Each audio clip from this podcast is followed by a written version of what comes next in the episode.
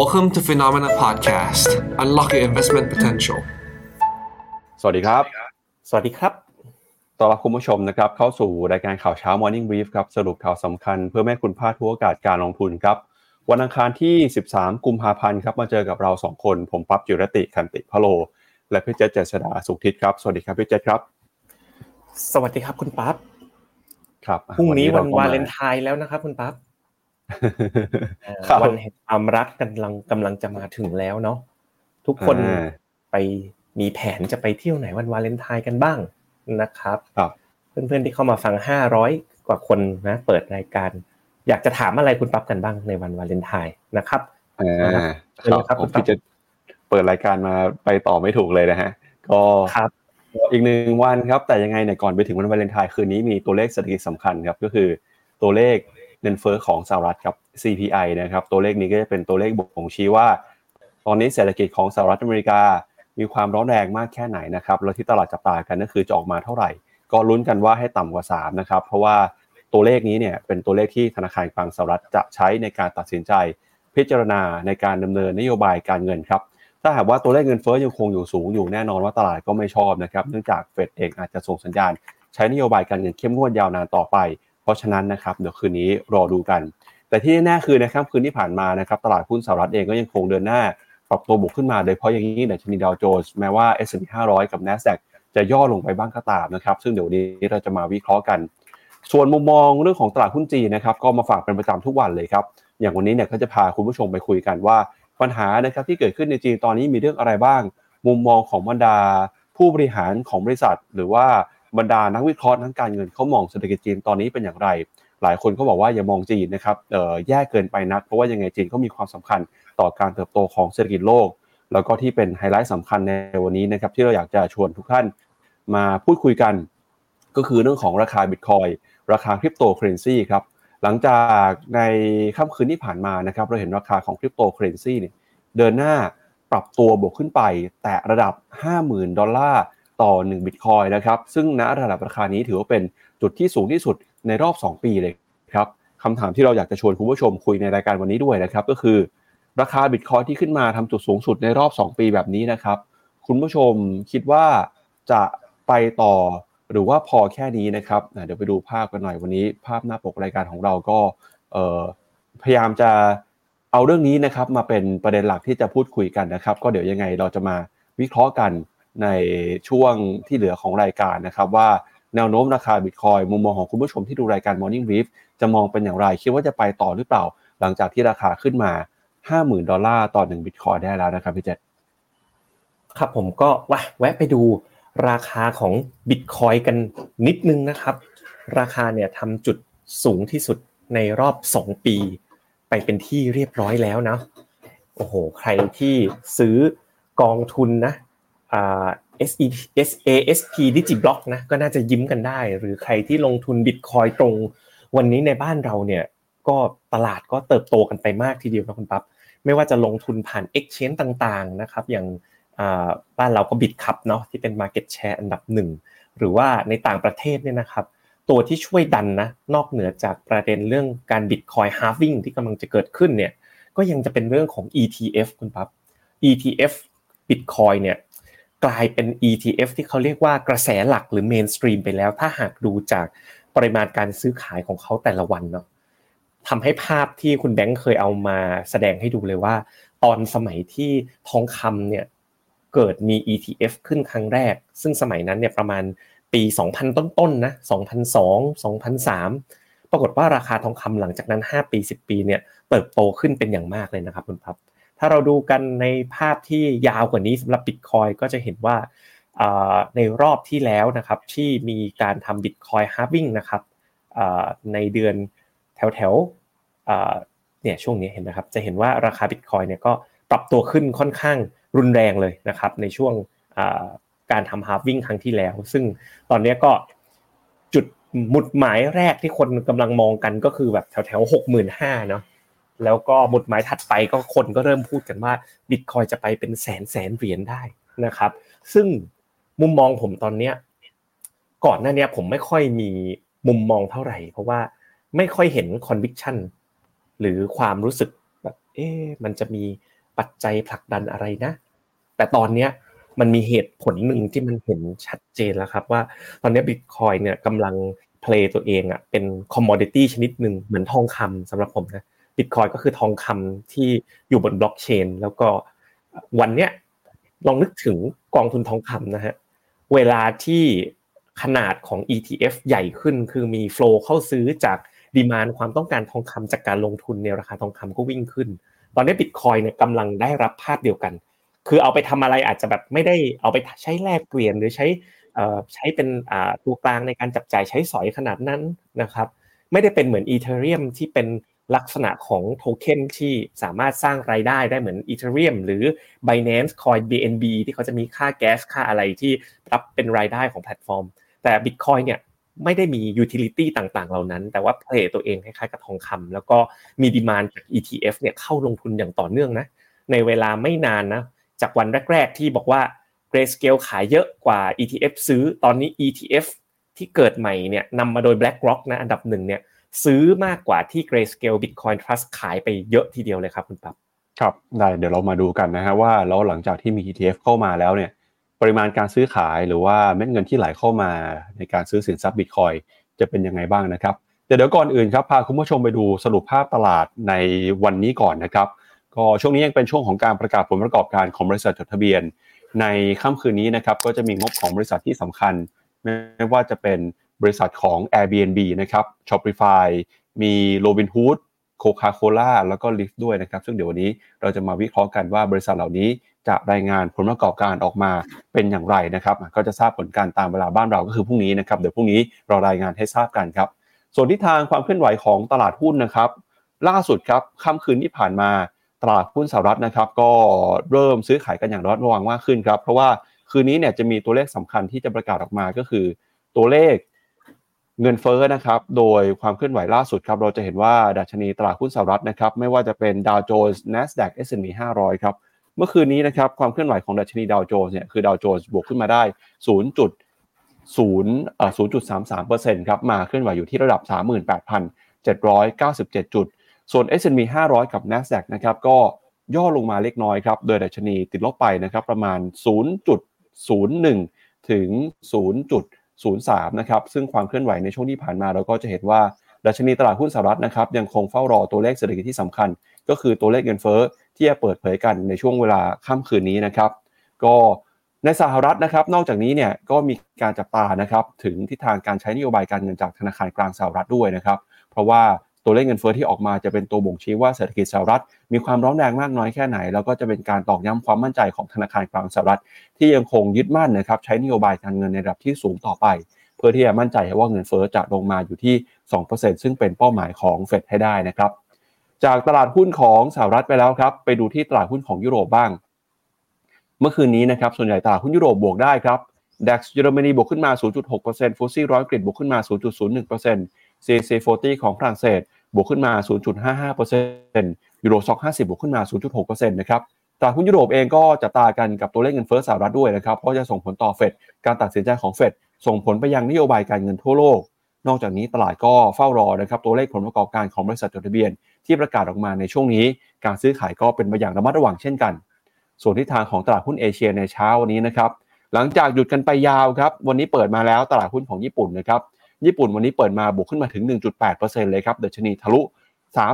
37,500 จุดไปเป็นที่เรียบร้อยแล้วณระดับราคาตรงนี้นะครับเป็นระดับที่สูงที่สุดนะครับในรอบกว่า 34 ปีของตลาดหุ้นญี่ปุ่นเลยทีเดียวครับ ส่วนตลาดหุ้นจีนนะครับสัปดาห์นี้ยังคงอยู่ต่อเนื่องทั้งสัปดาห์เนื่องจากเป็นเทศกาลวันหยุดตรุษจีนนะครับแล้วก็ตลาดหุ้นของเกาหลีใต้นะครับ วันนี้กลับมาเปิดแล้วนะครับ เปิดมาเช้านี้หมวดเกาหลีใต้บวกขึ้นมาได้ 1.2% ตลาดหุ้นของสิงคโปร์ก็จะกลับมาเปิดเช่นกัน ส่วนตลาดหุ้นในประเทศอื่นนะครับที่ยังคงเฝ้ารออยู่นะครับ ส่วนใหญ่ก็ยังปิดอยู่ แต่หุ้นไทยวันนี้ก็เปิดเช่นกันครับ หุ้นไทยเมื่อวานนี้ปิดไปอยู่ที่ระดับ 1,389 จุด บวกขึ้นมา 0.07%ครับ ไปดูต่อนะครับที่ทิศทางของราคาสินค้าโภคภัณฑ์กันบ้างครับ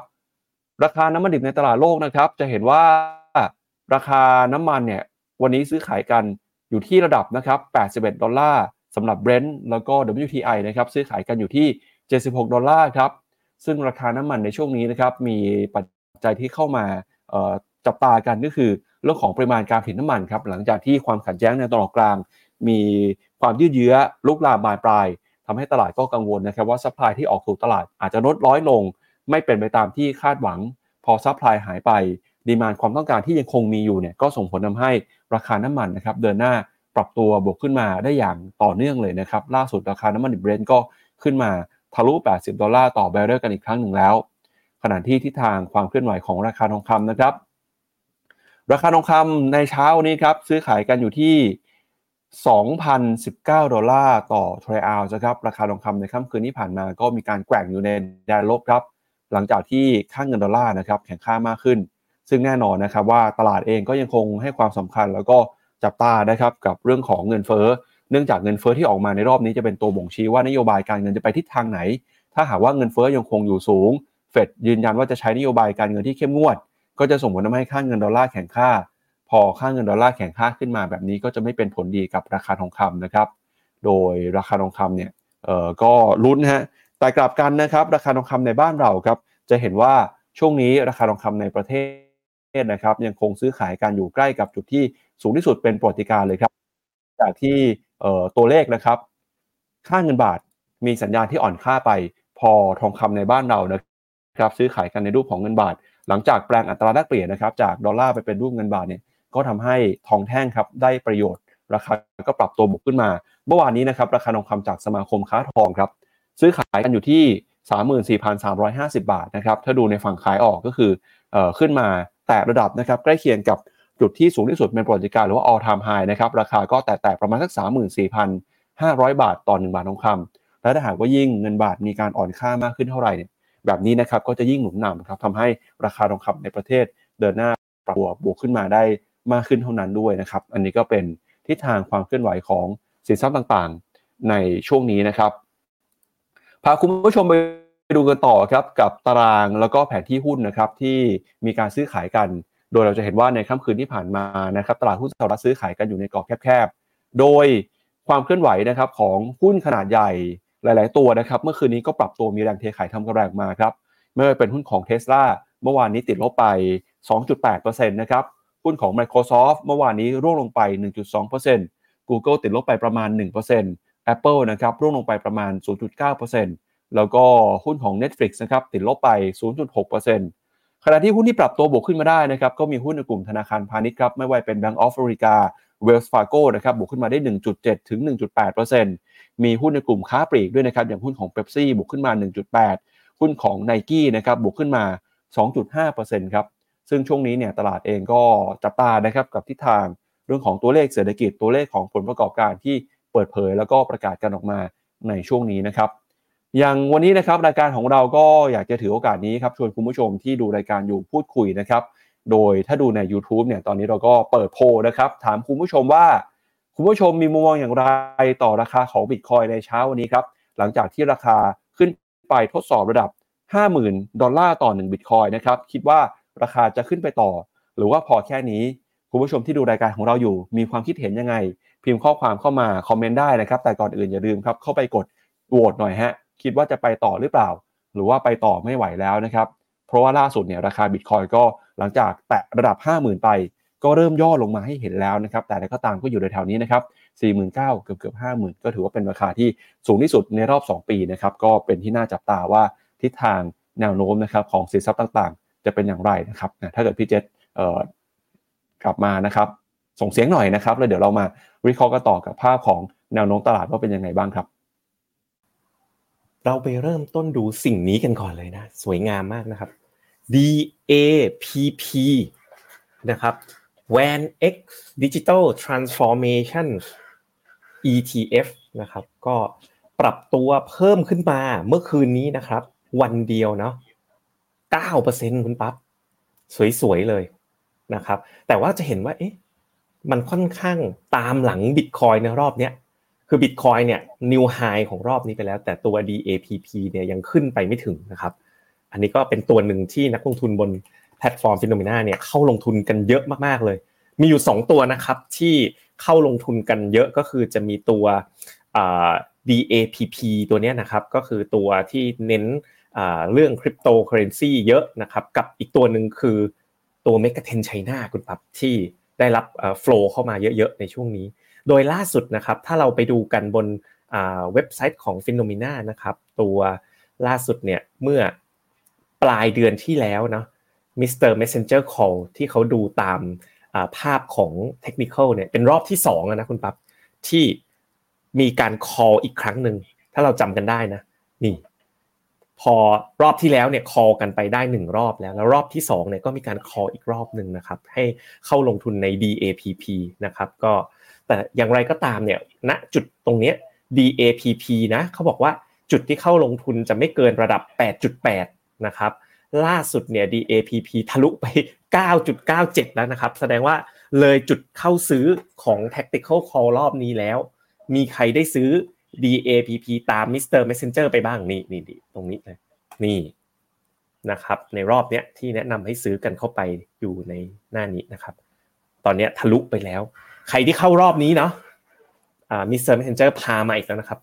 ทะลุ 10%ไปเป็นที่เรียบร้อยนะครับโอเค เราไปดูตลาดอื่น ๆ ที่น่าสนใจกันบ้าง เห็นคุณปั๊บมีพูดถึงเรื่องของราคาทองคำนะครับ ราคาทองคำเนี่ยล่าสุดเนี่ยภาพยังเหมือนเดิมนะครับ ยังอยู่ในภาพของ corrective wave นะคิดว่ายังเป็นอยู่ในช่วงปรับฐาน ถ้าเราดูกันนะครับ ก็จะเห็นว่าราคาทองคำเนี่ยไม่ได้เคลื่อนไหวไปกับ Bitcoin เลยเนาะ อ่าแล้วก็ถ้าเราดูกันในแง่ของ e l i o t Wave เนี่ยก็ยังคิดว่าเป็นในช่วงของการปรับฐานของเว็บ C เว็บขาลงนะครับโอกาสหลุด 2,000 ผมคิดว่ามีนะครับถ้าเราไปดูราคาทองคำในบ้านเรากันบ้างว่าเป็นอย่างไรกันบ้างนะครับ ล่าสุดเนี่ยเช้าวันนี้นะเชื่อว่าจากระบบของฟิโนเมนาโกนะครับเชื่อว่าราคาทองคำน่าจะปรับตัวลดลงนะครับจากเมื่อวานที่ประกาศครั้งสุดท้ายนะครับ34,350 วันนี้เนี่ยเมื่อใช้สูตร ราคาทองคำจากดอลลาร์แปลงเป็นบาทเนี่ย34,200ดังนั้นวันนี้นะครับเช้านี้เนี่ยน่าจะลงอีกประมาณ 100 บาทนะครับ เพราะฉะนั้นเนี่ยราคาทองคำวันนี้น่าจะเป็นการปรับตัวลดลงนะครับ ไปดูต่อกันนะครับว่ามีอะไรน่าสนใจกันบ้างรอบโลกนะครับ อีกจุดหนึ่งที่ผม spot เห็นแล้วน่าสนใจนะคุณปั๊บเกาหลีนะเกาหลี KOSPI เนี่ยเป็น call หลักของเราในปีนี้เลย ตัวหนึ่งนะครับ เนื่องจากเราเชื่อว่า e a r n i n g ของเกาหลีเนี่ยน่าจะเชิญอราวนะครับ เช้านี้ราคาดัชนี KOSPI นี่บวกไปแล้วประมาณ 1.2%นะอาจจะทำจุด high ใหม่ได้ในรอบนี้นะครับ อันนี้ก็เป็นหนึ่งในคอหลักที่ตั้งแต่มุมมองในรอบปีของทางฟิโนเมนานะโอ้โหเปิดปีมาลงนะครับ แต่ก็เริ่มเวฟขึ้นนะครับ เช้าวันนี้เนี่ยดัชนีหุ้นญี่ปุ่นยัง สดใสไปต่อเนื่องนะยังบวกไปอีก 1%ในช่วงเช้าวันนี้นะครับไปดูต่อที่เวียดนาม เวียดนามก็เป็นอีกดัชนีหนึ่งนะครับ ที่สดใสต่อเนื่องนะครับ ตอนนี้พันสองร้อยเข้าไปแล้วนะครับ อาจจะกำลังทำภาพคล้ายๆกับหุ้นเกาหลีเหมือนกัน จะสังเกตว่าช่วงนี้ emerging market ดูดีระดับหนึ่งเลยนะครับ ไปดูกันที่หุ้นจีนกันบ้างแม้ ตลาดจะปิดนะ ผมลองไปดูราคา ETF แล้วกันที่ เทรดอยู่ในต่างประเทศนะครับก็อย่าง K-Web นะ Crunchshare CSI Internet เมื่อคืนนี้ก็ปรับตัวขึ้นมา 2.7%นะครับหรือว่าตัวเป็นกองทุนแม่ของ PC Green ใช่ไหม MSCI China Clean Energy ก็บวกมา 2.5%ก็มาลุ้นกันนะ หลังเปิดตุดจีนนี้ว่าตลาดจีนจะสดใสหรือไม่นะครับ ไปดูกันต่อนะครับ อีกหนึ่งตลาดนะครับ เมื่อวานนี้ ดาวโจนส์เนี่ยบวกนะทุกคนแล้วก็ทำจุดสูงสุดใหม่ด้วย ขณะที่ NASDAQ ลบนะครับ อันเนี้ยเป็นภาพที่เริ่มเห็นนะว่ามันเกิดการ sector rotation เริ่มมีการหมุนเวียน sector แล้วจากเทคโนโลยีเนี่ยไปที่ sector อื่นมากขึ้นนะครับ flow อันนี้ก็เป็นอีก flow หนึ่งที่น่าจับตามองเลยทีเดียวนะครับแล้วก็ตลาดที่ผมคิดว่าถ้าเป็นตลาดหุ้นนะน่าจับตามองที่สุดนะคุณปั๊บชั่วโมงนี้คือตัวนี้เลยครับ ดัชนีสต็อก600 ของเยอรมันไม่ใช่ของยุโรปนะครับใกล้เข้าไปทุกทีแล้วนะครับอเมริกาก็ all time high นะครับญี่ปุ่นก็ all time high เหลือยุโรปเนี่ยแหละนะครับเป็นตัวสุดท้ายนะถ้าเราดูดัชนียูโรสต็อก600เนี่ยเหลืออีกเพียง 1 จุดอะไม่ถึง 1%คุณปั๊บก็จะทำจุด all time high แล้ว ซึ่งผมเชื่อว่ามีโอกาสถึงสูงมากๆเลยนะครับสำหรับ ยูโรสต็อก600นะครับในปีนี้แล้วก็เป็นหนึ่งในดัชนียุโรปเนี่ยก็ perform ดีมากๆ ในปีที่ผ่านมาด้วยนะครับไปตบท้ายกันนะครับ แวะไปดู bond yield กันนิดนึงนะครับบอลยูสิปีเมื่อคืนนี้คงคงนะครับไม่ได้เปลี่ยนแปลงมากนะครับ bond yield สองปีก็เช่นกันนะครับอยู่ที่ 4.47%นะครับก็ตลาดก็คาดการณ์ว่าปีนี้การลดดอกเบี้ยอาจจะเกิดแค่ 3-4 ครั้งนะครับจากที่เดิมคาดว่าจะเกิด 5-6 ครั้ง แล้วก็ไปดูกันที่ราคาน้ำมันนะ เริ่มกลับมาเหมือนกัน เริ่มกลับมานะฮะราคาน้ำมันเนี่ยเริ่ม rebound กลับมาที่ 77 ดอลลาร์ ราคาน้ำมันก็เป็นอีกหนึ่งตัวเหมือนกันนะคุณปั๊บที่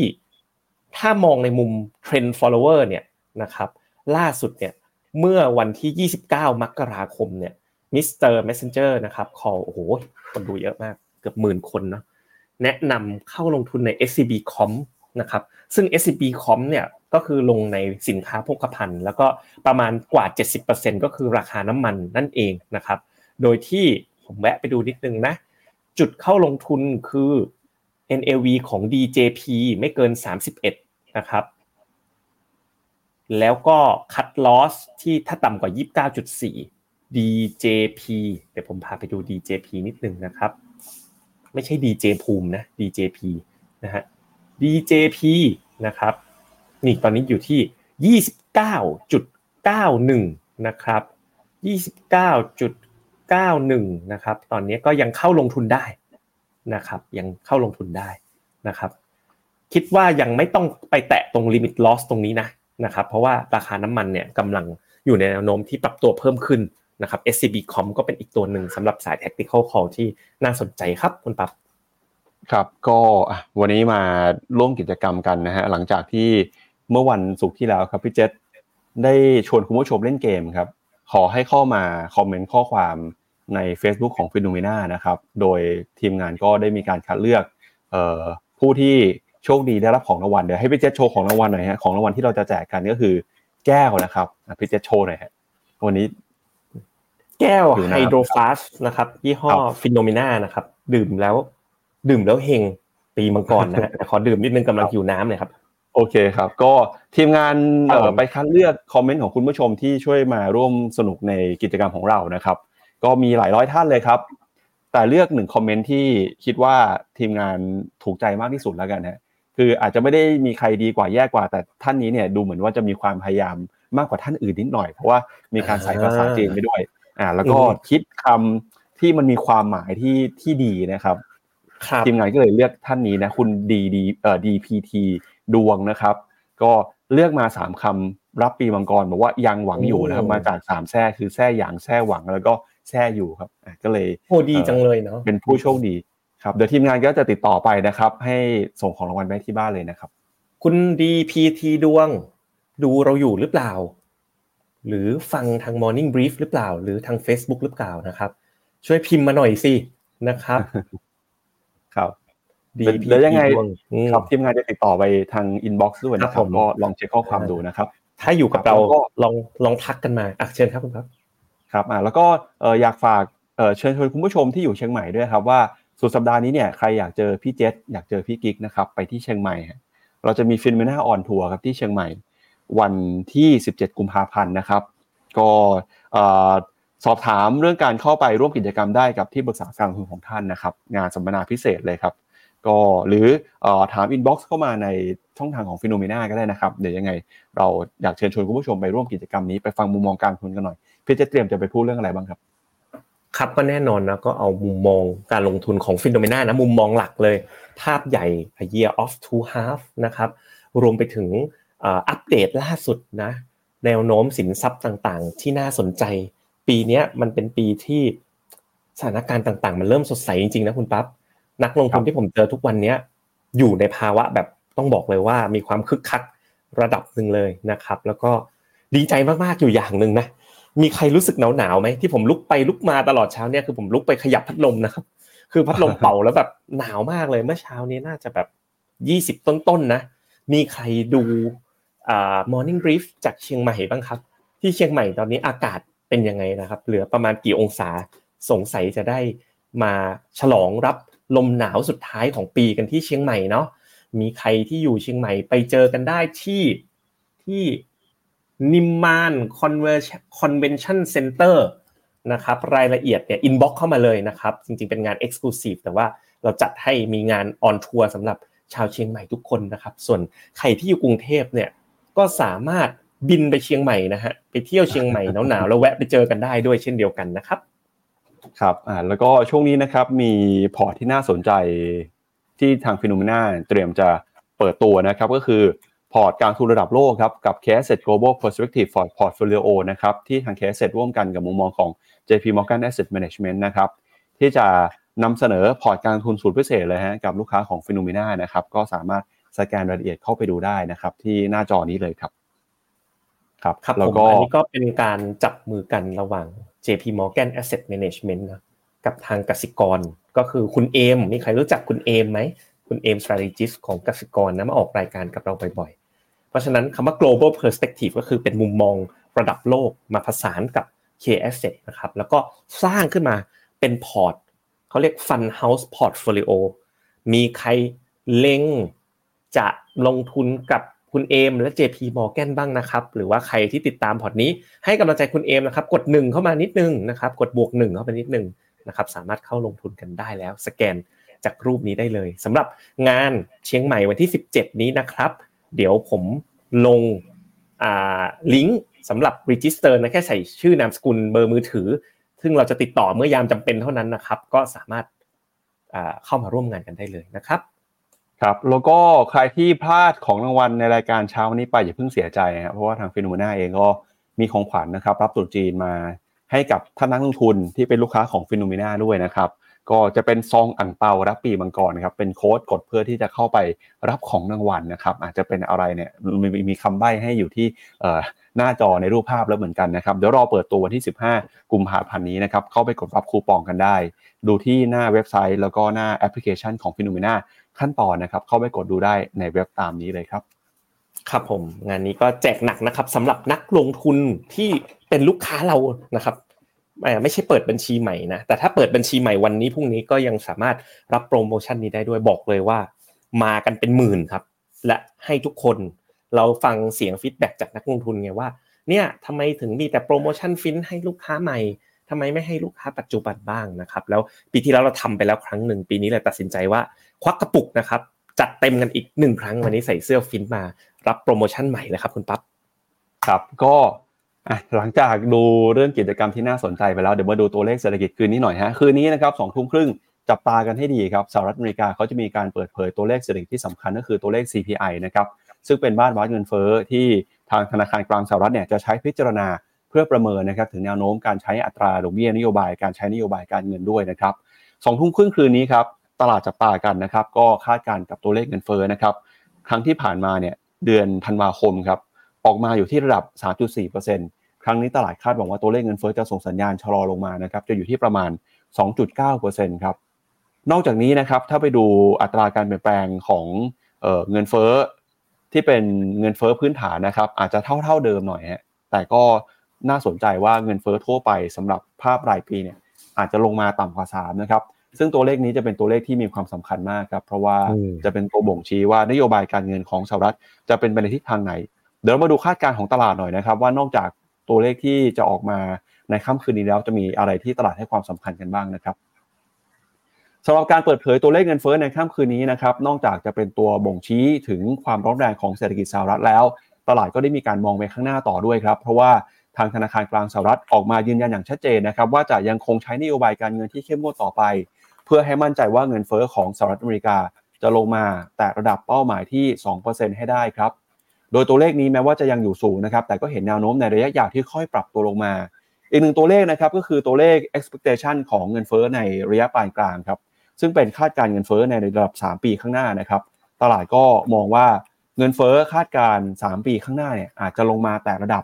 2.3%ครับ ซึ่งถือว่าเป็นตัวเลขที่ต่ำที่สุดในรอบ 11 ปีเลยครับ ซึ่งตัวเลขที่ออกมาต่ำในระดับนี้เนี่ยก็เป็นความคาดหวังนะครับ ว่าธนาคารกลางสหรัฐจะค่อย ๆ ใช้นโยบายการเงินที่มีความผ่อนคลายมากขึ้นในการลดดอกเบี้ย ซึ่งตลาดก็มองว่าตั้งแต่ช่วงกลางปีนี้เป็นต้นไป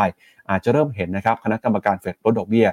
แต่นั้นก็ตามครับมุมมองของคณะกรรมการเฟดที่ออกมาพูดในช่วงนี้กับไม่ทำให้ตลาดเนี่ยมีความสบายใจเลยนะครับ เพราะส่วนใหญ่ที่ออกมาพูดก็มักจะพูดไปในเชิงว่า การจะลดดอกเบี้ยในปีนี้นะครับอาจจะต้องใช้ความระมัดระวัง อาจจะต้องเห็นตัวเลขที่เป็นหลักฐานให้มั่นใจซะก่อน เงินเฟ้อก็ควรจะลงมาอยู่ที่ระดับ 2%ก่อนนะครับก่อนที่จะตัดสินใจลดดอกเบี้ย หรือแม้กระทั่งประธานเฟดนะครับออกมาพูดชัดเจนเลยว่า เดือนมีนาคมนี้น่าจะไม่เห็นการลดดอกเบี้ย ส่วนการลดดอกเบี้ย ปีนี้จะลดกี่ครั้งเนี่ยก็คือเขาพูดชัดเจนว่าอาจจะไม่เท่ากับที่ตลาดคาดหวังเอาไว้นะครับนอกจากนี้ก็มีคณะกรรมการเฟดท่านอื่นด้วยนะครับไม่ว่าจะเป็นคุณโทมัสบาร์กินคุณเซอร์ซานคอลลินส์นะครับที่ออกมาพูดว่า สถานการณ์ตอนนี้นะครับราคาบ้านราคาที่อยู่อาศัย หรือแม้กระทั่งราคาค่าจ้างค่าบริการเนี่ยก็ยังคงอยู่ในระดับสูงอยู่ เพราะฉะนั้นนะครับก็จะระมัดระวังเรื่องการใช้นโยบายการเงินกันมากขึ้นนะครับ โดยตัวเลขเงินเฟ้อที่จะออกมาในค่ำคืนนี้นะครับก็จะเป็นตัวเลขเงินเฟ้อครั้งแรกของปีเลยครับเพราะว่าเป็นตัวเลขของเดือนมกราคม ซึ่งตลาดก็หวังนะครับว่าจะลงมาต่ำกว่า 3%แล้วก็จะลงมาอยู่ใกล้กับระดับ 2%ให้ได้เร็วที่สุดนะครับ แนวโน้มอนาคตต่อไปนะครับ ถ้าไปดูเงินเฟอ้อพื้นฐาน ก็จะเห็นว่า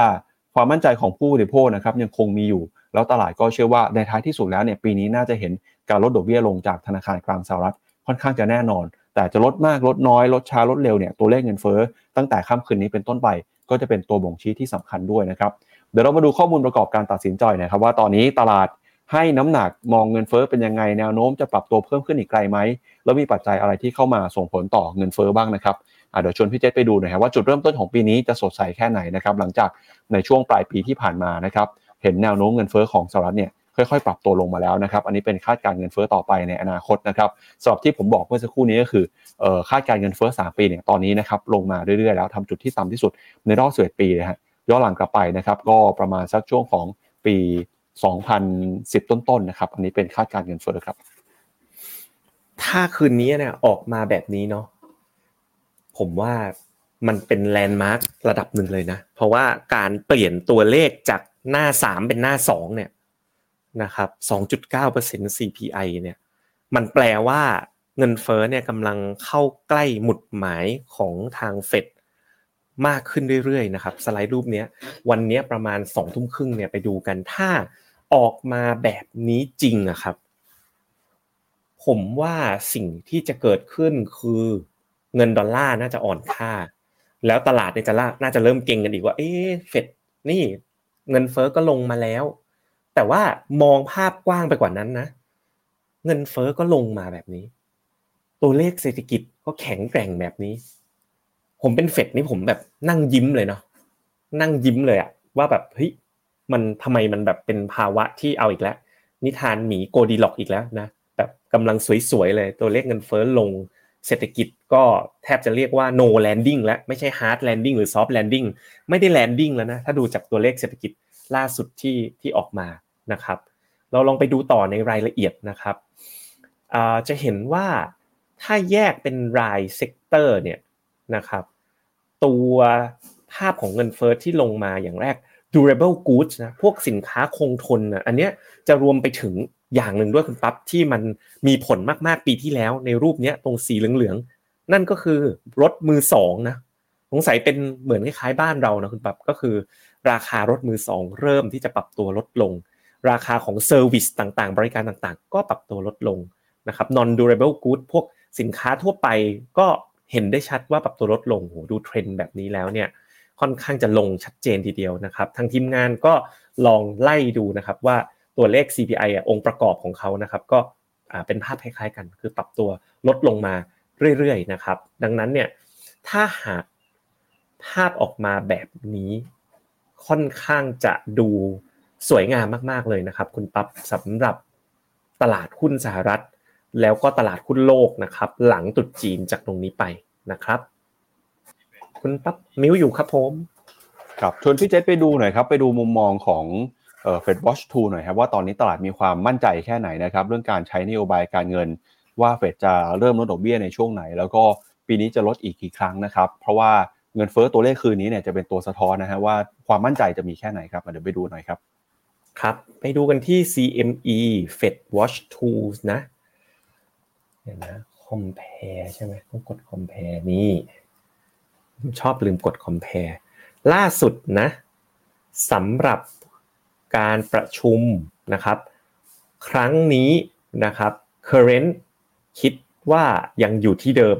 87%คุณครับแต่ว่าถ้า compare กับสัปดาห์ที่แล้วก็เพิ่มขึ้นมา อย่างเพิ่มขึ้นมาเยอะเลยคุณปั๊บดูสินะ เพราะฉะนั้นโอกาสที่จะลดดอกเบี้ยในการประชุมเดือนมีนาเนี่ยหายไปแล้ว แต่ถ้าเราไปดูกันเดือนพฤษภาคม พฤษภาคมเนี่ย ณ ตอนนี้นะครับ ประมาณ 49%คาดว่าจะมีการคัด 1 ครั้งนะครับ แล้วก็ประมาณ 43%คาดว่าจะไม่มีการคัดดอกเบี้ย ซึ่งถ้าดูรวมๆนะ Fed Watch 2เช้าวันเนี้ยยัง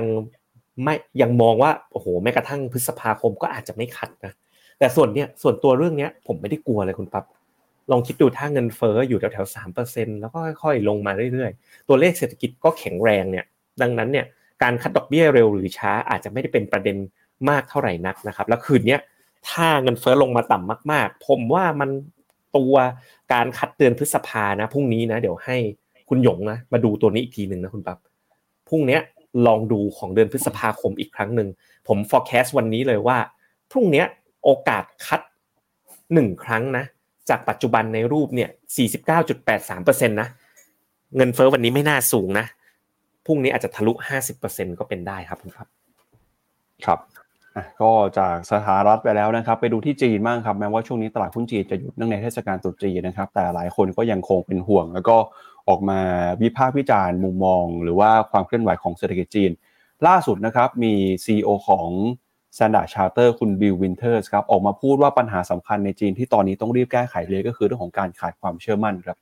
จะเห็นได้จาก นักลงทุนนะครับทั้งจากในประเทศแล้วก็ต่างประเทศตอนนี้เนี่ยขาดความเชื่อมั่น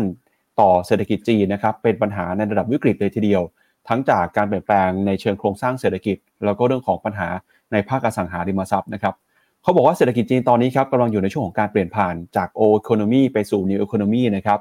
แล้วก็กำลังเผชิญกับความท้าทาย ไม่ว่าจะเป็นอัตราการเติบโตทางเศรษฐกิจที่ชะลอตัวลงมา หรือแม้กระทั่งนะครับอุตสาหกรรมใหม่ๆที่จะเข้ามามีบทบาทมากขึ้น ไม่ว่าจะเป็นอุตสาหกรรม EV หรือว่าภาคการเงินที่ต้องคำนึงถึงสิ่งแวดล้อมถึงความยั่งยืนมากขึ้นนะครับจากก่อนหน้านี้ครับที่จีนเนี่ยสามารถพัฒนาเศรษฐกิจได้ โดยที่ไม่ต้องกังวลเลยนะครับเรื่องของความยั่งยืนไม่ต้องกังวลเรื่องของธรรมชาติสิ่งแวดล้อม หรือแม้กระทั่งการเติบโตระดับตัวเลข 2 หลักนะครับอย่างติดต่อกันหลายปี แต่ตอนนี้เนี่ยจีนต้องมาเผชิญกับการเปลี่ยนผ่านครั้งใหม่ จากรูปแบบเดิมไปสู่ new economy นะครับความเสี่ยงที่เขามีนะครับที่เขาประเมินกันตอนนี้ก็มีหลายเรื่องครับไม่ว่าจะเป็นเรื่องของภาคอสังหาริมทรัพย์ เรื่องของความเสี่ยงในภาคการเงิน โดยนักลงทุนนะครับก็คงจับตาอย่างใกล้ชิด กับความผันผวนที่เกิดขึ้นในตลาดหุ้นจีน ไม่ว่าจะเป็นแรงเทขายที่เกิดขึ้นในภาคอสังหาริมทรัพย์ ปัญหาเงินฝืด หรือแม้กระทั่งนะครับ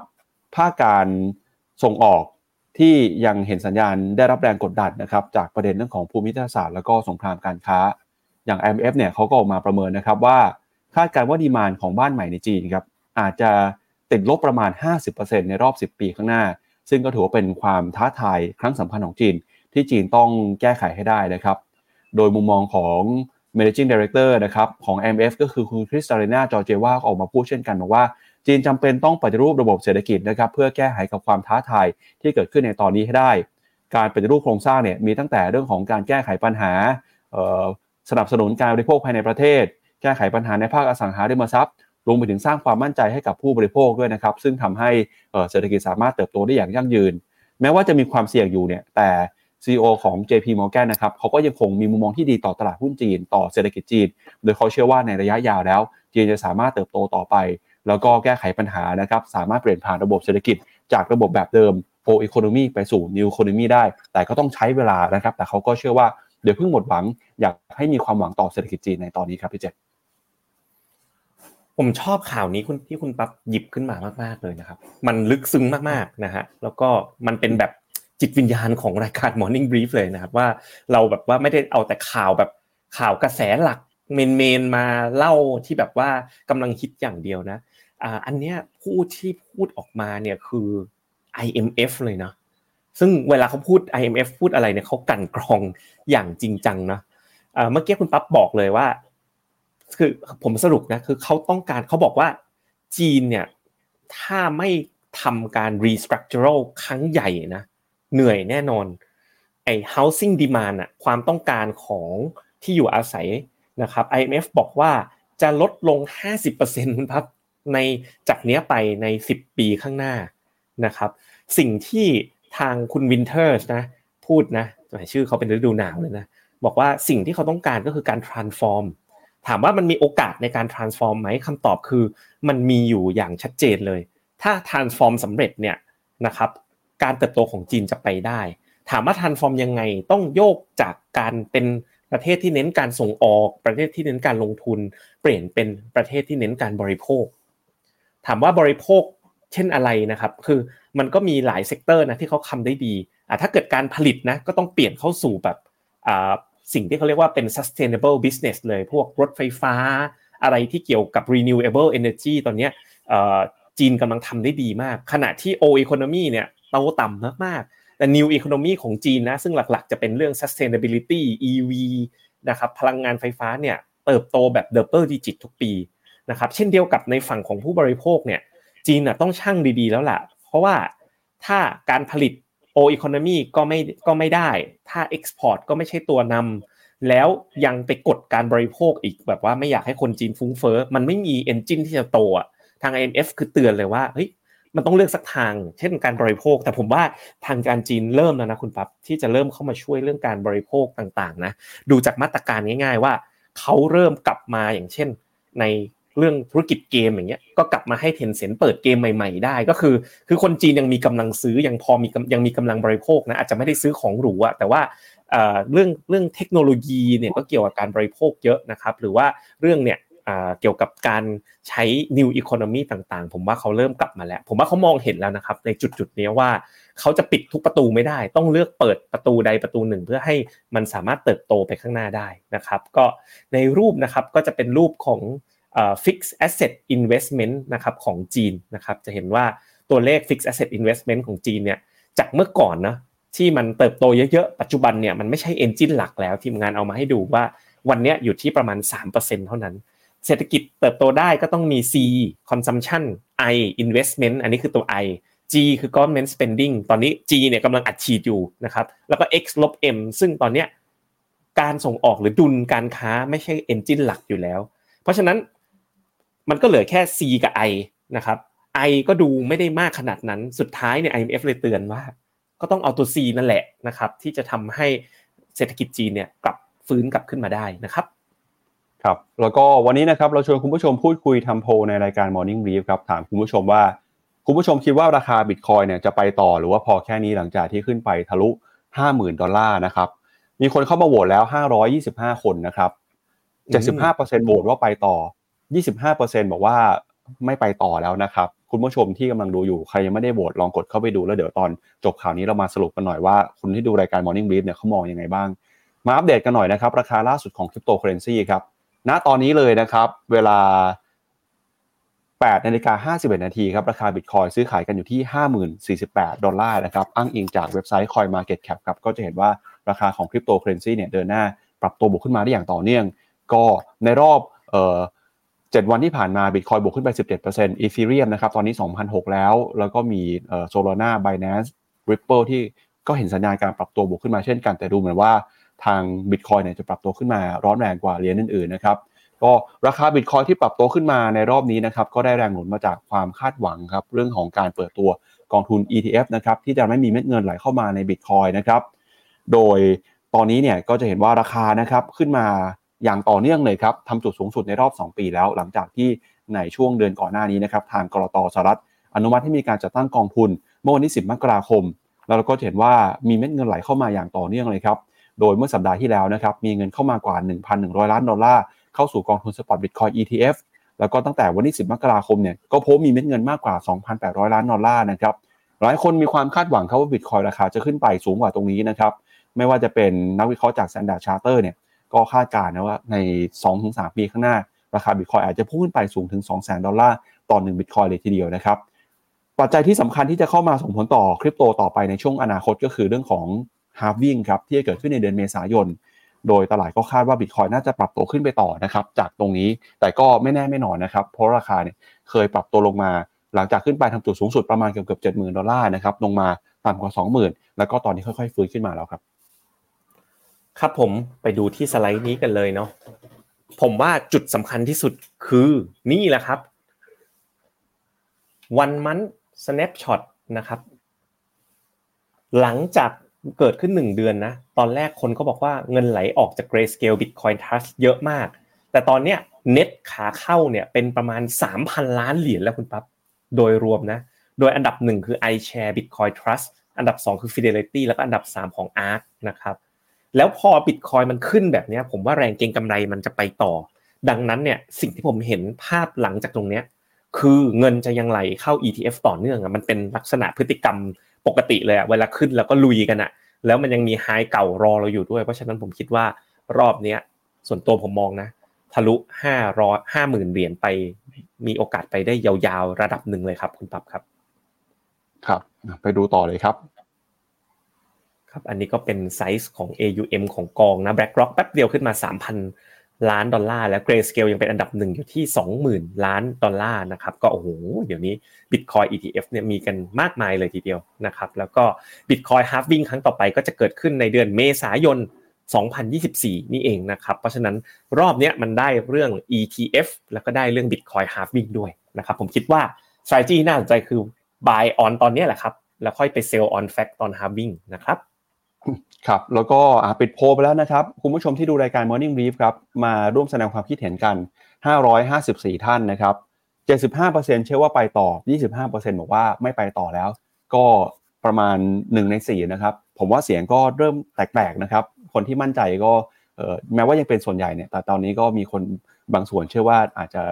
สูงเกินไปแล้ว หรือว่าราคาอาจจะไม่ได้ไปต่อแล้วนะครับ ก็เดี๋ยวลองดูครับ ว่าราคาจะไปยังไงต่อนะครับในช่วงต่อต่อไป ซึ่งถ้าหากว่าเรามีความเคลื่อนไหวที่น่าสนใจ ก็จะมารายงานกันในทราบในรายการ Morning Brief นะครับแล้วก็โอกาสการลงทุนในช่วงนี้นะครับหลังจากที่เราได้เรียนกันไปทั้งเรื่องของเศรษฐกิจสหรัฐเศรษฐกิจจีนคริปโตเคอเรนซีพี่เจจะมีคำแนะนำด้านการลงทุนมาฝากกันด้วยนะครับในช่วงมองขาดทุกโอกาสการลงทุนครับครับผมก็เข้าสู่ช่วง FundTalk The Contrarian นะ วันนี้ไม่ได้ยาวมากแต่ก็มีอะไรดีๆ มาฝากกันนะครับ สิ่งที่เห็นตอนนี้นะครับ ข้อแรก หุ้น mid cap growth เนี่ยกำลัง outperform mid cap growth ก็คือหุ้น growth ที่ไม่ใช่นางฟ้าทั้ง7เนี่ยมันมาแล้วจริงๆ แล้วก็ข้อ 2 คือหุ้นยุโรปเนี่ยกำลัง test all time high เราค่อยๆไปดูกันนะครับ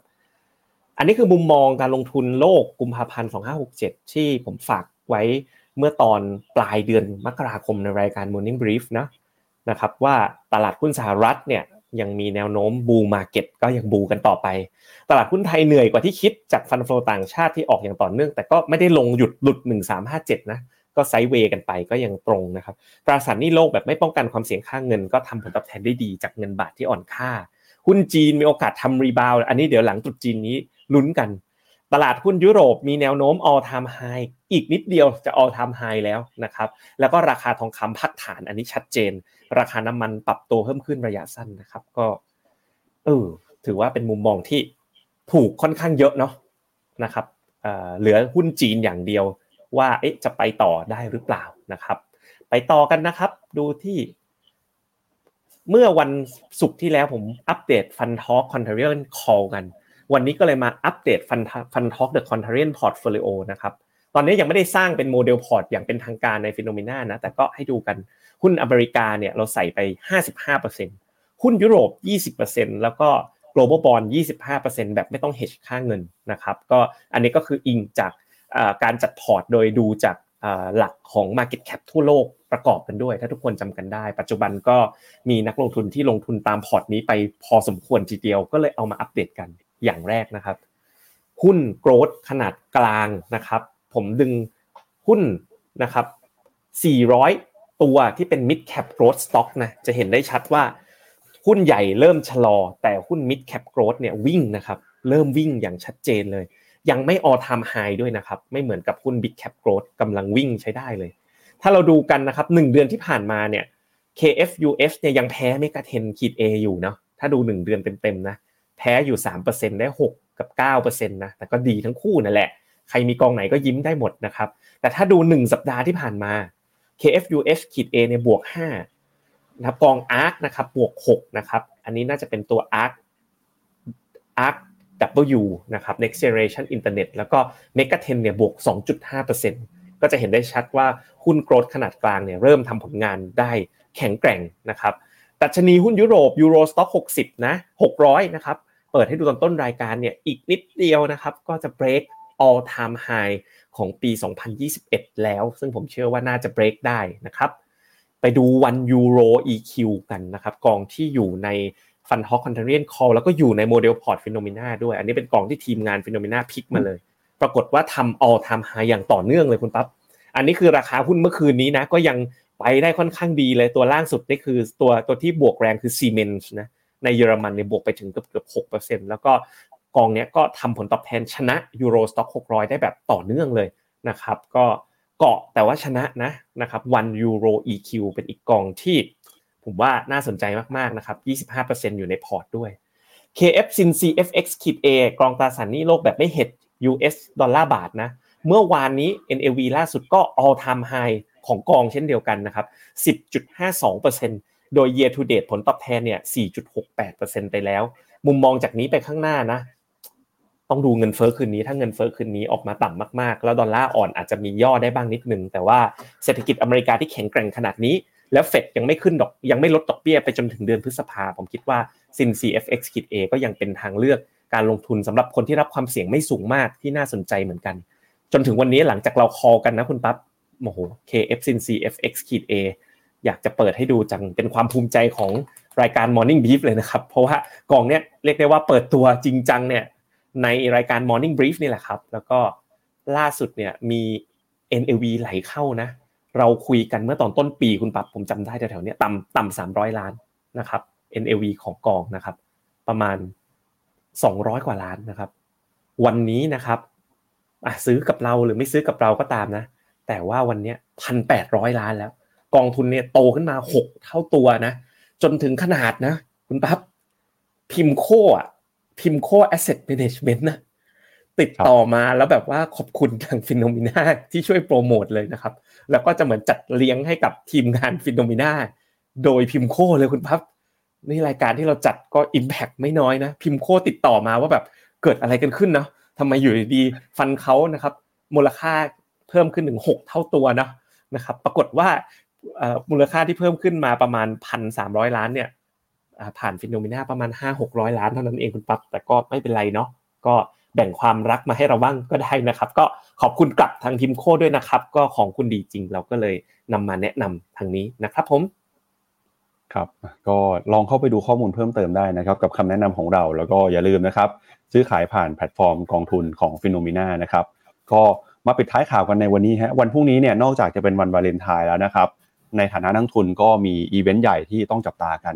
ก็คือการเลือกตั้งของอินโดนีเซียครับพรุ่งนี้จะมีการเลือกตั้งประธานธิบดีของอินโดนีเซียครับซึ่งแน่นอนว่าจะส่งผลต่อการลงทุนด้วยนะครับตลาดคาดการว่าคนที่ได้มาไม่ว่าจะคนใดคนหนึ่งก็ตามเนี่ยจะเข้ามาสารต่อนโยบายของคุณโจโควิโดโดครับซึ่งเป็นประธานาธิบดีที่สร้างการเติบโตให้กับเศรษฐกิจของอินโดนีเซียอย่างก้าวกระโดดในช่วงประมาณทศวรรษที่ผ่านมานะครับ วันนี้เราก็เลยจะพาไปวิเคราะห์หน่อยว่า มี เรื่องไหนบ้างที่จะออกมา แล้วก็ใครที่จะเป็นตัวเต็งนะครับ ต้องบอกก่อนว่าวันพรุ่งนี้เนี่ยที่อินโดนีเซียนะครับเขาจะมีการเลือกตั้งทั่วไปครับ ทั้งประเทศมีประชากรประมาณ 277 ล้านคน เป็นผู้ที่มีสิทธิ์ในการเลือกตั้งประมาณ 204 ล้านคนนะครับซึ่งตามกฎหมายเนี่ยคนที่จะเลือกตั้งได้ต้องมีอายุตั้งแต่ 17 ปีขึ้นไป โดยเกาะชวาเป็นเกาะที่มีประชากรมากที่สุดนะครับมากกว่าครึ่งหนึ่งของประเทศ โดยผู้ที่มีสิทธิ์ในการเลือกตั้งอยู่ที่เกาะชวาประมาณ 115 ล้านคนครับ แล้วก็ผู้ที่จะลงคะแนนเลือกตั้งนะครับจากต่างประเทศมีประมาณเกือบเกือบ2ล้านคน เดี๋ยวเรามาดูโฉมหน้าของผู้สมัครแต่ละคนหน่อยนะครับเรียงกัน3อันดับเลยครับซ้ายมือคือเบอร์หนึ่งตรงกลางคือเบอร์สองแล้วก็คนขวาสุดคือเบอร์สามนะครับหมายเลขหนึ่งเนี่ยคือคุณอานิสบาสเวดันครับอดีตผู้ว่าการกรุงจาการ์ตาอายุ 56 ปีนะครับเป็นผู้สมัครที่ไม่สังกัดพรรคการเมือง แล้วก็ได้รับการสนับสนุนจากแนวร่วมสังพรรคการเมืองในชื่อว่า Coalition of Change for Unity ครับคนที่2ครับคือคุณ ปราโบโวซูเบียนโตนะครับเป็นหัวหน้าพรรคเกอรินดราครับอดีตผู้บัญชาการกองกำลังสำรองเชิงยุทธศาสตร์ของกองทัพบก แล้วก็เป็นบุตรเขยของอดีตประธานธิบดีซูฮาโตด้วย ปัจจุบันเป็นรัฐมนตรีว่าการกระทรวงกลาโหมในรัฐบาลของคุณโจโควิโดโดครับแล้วก็คนที่3นะครับคือท่านนี้ครับคุณกันจาร์ปราโนโวครับผู้สมัครวัย 55 ปีจากพรรคอินโดนีเซียน Democratic Party of Struggle ครับซึ่งเป็น พรรครัฐบาลปัจจุบัน แล้วก็เป็นพรรคการเมืองที่ใหญ่ที่สุดในประเทศนะครับ ก่อตั้งโดยอดีตประธานาธิบดีเมกาวาตีซูการ์โนปุตรีครับ ตัวเต็งนะครับที่ตลาดจับตากันว่าจะได้รับการเลือกตั้งในครั้งนี้เนี่ยก็คือคนนี้ครับเบอร์2นะครับคุณปราโบโวซูเบียนโตครับแต่อย่างไรก็ตามนะครับการเลือกตั้งครั้งนี้ถูกจับตาว่าจะเป็นการแข่งขันที่ตัวบุคคลมากกว่า การแข่งขันเรื่องของนโยบาย เพราะว่าผู้สมัครทั้ง 3 คน ชูนโยบายหาเสียงนะครับมีคำมั่นสัญญาที่คล้ายกัน เรื่องของการสร้างการเติบโตของเศรษฐกิจ แล้วก็การจัดสรรสวัสดิการครอบคลุมทั้งประเทศเลยนะครับ โดยจะเห็นว่าผลการสำรวจเนี่ยคุณปราโบโวซูเบียนโตนะครับลงสมัครครั้งนี้เป็นครั้งที่ 3 แล้วฮะแล้วก็มีโอกาสที่จะได้คะแนนเสียงเกินกว่า 50%ด้วย แต่สิ่งที่อยากจับตาก็คือ การเลือกตั้งในครั้งนี้นะครับ มันมีเงื่อนไขสำคัญครับก็คือว่าคนที่ได้รับคะแนนเสียงเนี่ยถ้าหากว่าจะได้เป็นประธานธิบดี จะต้องมีคะแนนเสียงเกินกว่า 50%ครับในการเลือกตั้งครั้งแรกเลยนะครับ ก็แปลว่าถ้าหากว่าเลือกตั้งแล้วคะแนนเสียงไม่เบ็ดเสร็จเด็ดขาด จะต้องมีการเลือกตั้งครั้งที่ 2 ครับ กฎหมายของอินโดนีเซียกำหนดนะครับว่าผู้สมัครต้องได้คะแนนมากกว่า 50%ของคะแนนเสียงทั้งหมด แล้วก็ต้องได้คะแนนอย่างน้อย 20%ในจังหวัดต่างๆ มากกว่าครึ่งหนึ่งของจังหวัดทั้งประเทศ ถ้าหากว่าการเลือกตั้งครั้งแรก ไม่มีใครคะแนนเสียงเกิน 50%ก็จะนำไปสู่การเลือกตั้งรอบที่ 2 ที่จะมีผู้ท้าชิงเพียงแค่ 2 คนเท่านั้นนะครับที่มีคะแนนสูงที่สุดมาแข่งกันครับ ในเรื่องของการลงทุนบ้างครับสำนักข่าวบลูมเบิร์กเขามองเรื่องนี้ยังไงครับเขามองว่าแม้ว่าใครคนใดคนหนึ่งจะได้เข้ามาเป็นตำแหน่งประธานาธิบดีคนใหม่ก็ตาม ตลาดหุ้นจะตอบรับในทิศทางที่เป็นบวก เพราะว่าทั้ง 3 คนยืนยันแล้วนะครับ ว่าจะสานต่อนโยบาย การกระตุ้นเศรษฐกิจ การสร้างการเติบโตของประธานาธิบดีโจโควิโดโดครับ โดยนักวิเคราะห์นะครับคาดการณ์ว่าตลาดหุ้นของอินโดนีเซีย Jakarta Stock Exchange Composite จะปรับตัวขึ้นไปแตะระดับ 7,500 จุดได้ ถ้าหากว่ามีการเลือกตั้งผ่านครั้งแรกในรอบเดียวนะครับเดี๋ยวชวนพี่เจษไปดูตลาดหุ้นของอินโดนีเซียหน่อยฮะว่า 7,500 จุดมี upside จากตรงนี้เยอะแค่ไหนนะครับโดยกลุ่มหุ้นที่ได้ประโยชน์ครับถ้าหากว่ามีการเลือกตั้ง แล้วมีผู้ชนะเบ็ดเสร็จเด็ดขาดนะครับกลุ่มที่หนึ่งที่เขาจับตาก็คือกลุ่มธนาคารพาณิชย์ครับเขามองว่าแบงก์อย่าง PT Bank เอ่อเรยานะครับ จะเป็นหุ้นที่ได้ประโยชน์จากนโยบายการสานต่อการสร้างการเติบโตเศรษฐกิจนะครับ แล้วก็การกระตุ้นการบริโภคด้วย นอกจากนี้หุ้นในกลุ่มที่ได้รับอันนี้ส่งนอกจากกลุ่มแบงก์แล้วเนี่ยก็มีหุ้นในกลุ่มที่เกี่ยวข้องกับสินค้าอุปโภคบริโภคนะครับเนื่องจากนโยบายของรัฐบาลใหม่จะมีนโยบายที่จะกระตุ้นเศรษฐกิจผ่านการบริโภค ก็คาดหวังว่าการบริโภคในประเทศจะฟื้นตัว แล้วก็ทำให้ผลประกอบการของบริษัทจดทะเบียน ในกลุ่มค้าปลีกกลุ่มบริโภคดีขึ้น แล้วก็นอกจากนี้อีกหนึ่งกลุ่มที่จับตากันก็คือกลุ่มนิกเกิลครับเนื่องจากอินโดนีเซียเนี่ยถือว่าเป็นประเทศที่มีความสำคัญในเรื่องของการผลิตแร่ต่างๆนะครับทั้งแร่ในอุตสาหกรรม แร่โลหะที่ใช้ในภาคการผลิต โดยนิกเกิลเองก็ถือว่าเป็นหนึ่งในเป้าหมายที่ทางรัฐบาลอินโดนีเซียอยากจะสนับสนุนนะครับ เพราะฉะนั้นกลุ่มเหมืองแร่ก็จะเป็นกลุ่มที่จะได้ประโยชน์จากนโยบายของรัฐบาลใหม่ที่เข้ามาด้วยนะครับ ก็อันนี้เป็นชมหน้านะครับของผู้สมัครแล้วก็เป็นคะแนนความนิยมนะครับที่เราบอกว่าผู้สมัครเบอร์ 2 คุณ ราโบโวโซเบนโตเนี่ยได้คะแนนนำอยู่นะครับนำผู้สมัครท่านอื่น แล้วก็ต้องมาลุ้นกันว่าในรอบรอบแรกที่จะมีการเลือกตั้งคะแนนจะเกิน 50 หรือเปล่า ถ้าเกิน 50 น่าจะเป็นความมั่นใจที่เกิดขึ้นในตลาดหุ้นด้วยครับพี่เจษเดี๋ยวไปดูราคาหุ้นของอินโดนีเซียกันหน่อยครับ ครับก็โอ้โหดัชนีหุ้นอินโดนีเซียเห็นแล้วก็อิจฉาเนาะก็อยู่แถวแถวจุด all time high อะครับ ผมคิดว่าผมคิดเหมือนคุณปั๊บเนาะไม่ว่าใครจะมาเนี่ยก็ก็น่าจะทะลุ all time high นะ พูดเสียงอ่อยๆเนาะเพราะว่าอินโดนีเซียเนี่ยก็อยู่ใกล้ไทยแค่นี้เองนะครับ แล้วก็เออคุณปั๊บทราบไหมครับ ว่าผมเนี่ย แม่เป็นคนอินโดนีเซียนะครับอ้าวใช่จริงๆผมทราบมาก่อน ผมทราบมาก่อน ผมทราบมาก่อนที่ผมจะเล่าให้ฟังแต่อยากให้คุณผู้ชมอาจจะเซอร์ไพรส์นะไม่ทราบว่าพี่เจษเป็นลูกครึ่งนะครับเดี๋ยวพี่เจษยังไงฮะเล่าให้ฟังหน่อยครับอ่าใช่ครับใช่ครับ แม่ผมเกิดที่เกาะเมดานเนาะ แถวแถวอาเจะที่มันมีซึนามิครับที่ที่ที่อินโดนีเซียครับ ก็เป็นเป็นคนอินโดนีเซียแท้โดยกำเนิดเลย แต่ว่าเป็นคนเป็นชาวจีนนะนะครับ ที่อาศัยอยู่ในอินโดนีเซียครับ แล้วก็ย้ายถิ่นฐานมาอยู่ประเทศไทยนะครับ แล้วก็มาเจอกับคุณพ่อผมนะครับ เพราะฉะนั้นก็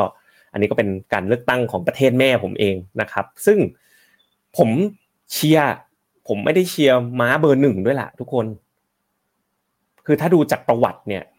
นะครับไปดูตรงนี้เลยนะ อันนี้เป็นเป็น morning brief script เลยนะครับ ขอขออภัยนะครับ อันนี้เป็นสคริปต์หลังบ้านนะครับ เราเรามาเปิดให้ดูว่าเช้าเช้าเนี่ยคุณปั๊บนะกว่าจะออกมาเป็นเอ่อ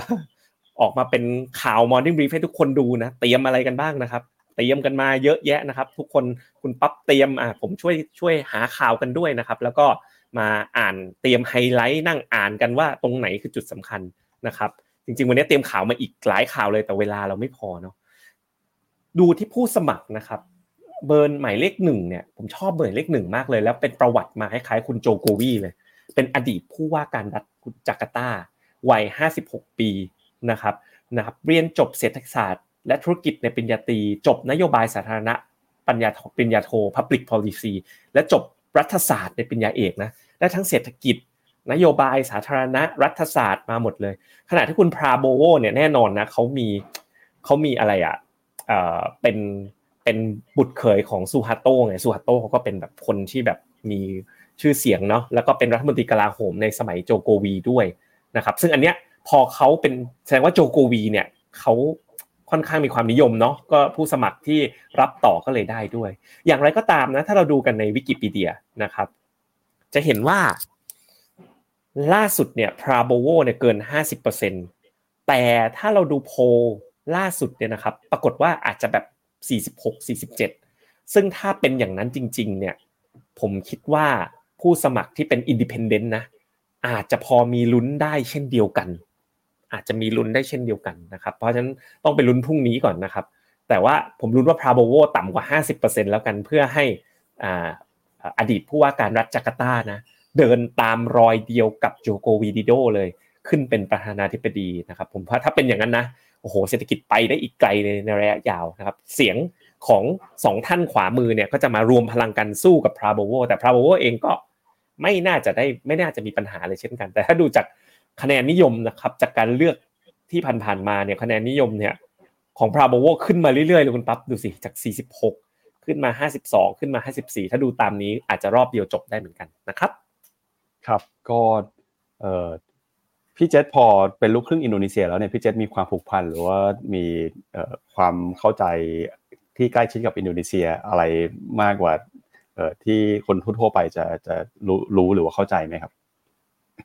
จริง ๆ ไม่ได้มากขนาดนั้นนะแต่ว่าเด็ก ๆ ก็แบบไปอินโดนีเซียแบบไปไปหาญาติที่อินโดนีเซียอยู่บ่อยครั้งนะไปเที่ยวอะไรนะปูนจักไปเกาะบาหลีนะครับ แต่ยังไม่เคยไปบ้านเกิดของของของคุณแม่มาก่อนนะครับ ก็ ภาษาอินโดนีเซียก็เป็นภาษาที่ฟังแล้วเพราะนะฟังแล้วแบบลื่นหูหวานหวานนะครับแต่ว่าที่อินโดนีเซียก็จะเอ่อก็เป็นประเทศที่แบบเป็นเกาะหมู่เกาะหลาย ๆ เกาะนะครับแล้วก็มีกันแบบหลายเชื้อชาติ แล้วก็ปัจจุบันเนี่ยจุดที่เปลี่ยนแปลงไปก็คือภาพทั้งเรื่องของ tech นะเขาเขามาค่อนข้างแรงเริ่มมีกรณีของบริษัท tech ยักษ์ใหญ่เนาะแบบอ่า Gojek GoTo GoPayโตโกปีเดียอะไรพวกนี้นะครับที่เริ่มที่เริ่มที่จะเติบโตขึ้นมา แล้วก็จุดแข็งของเขาก็คือฐานของประชากรเนาะที่แบบจำนวนมากขึ้นแล้วก็ไม่ได้เข้าเอจจิ้งโซซตี้ด้วยนะครับ ก็ก็เป็นอีกประเทศหนึ่งนะครับ แต่ว่าเอาตรงๆนะ ไปไปมาหลายทีแล้วโอ้โหจาการ์ตารถติดมากเลยคุณปั๊บแล้วก็เมืองไทยได้อยู่ภาษาพูดภาษาอินโดได้ไหมฮะก็ตรีมากาซีอะไรใช่ไหมภาษาเขาหวานทริมากาซีนี่แปลว่าขอบคุณนะครับ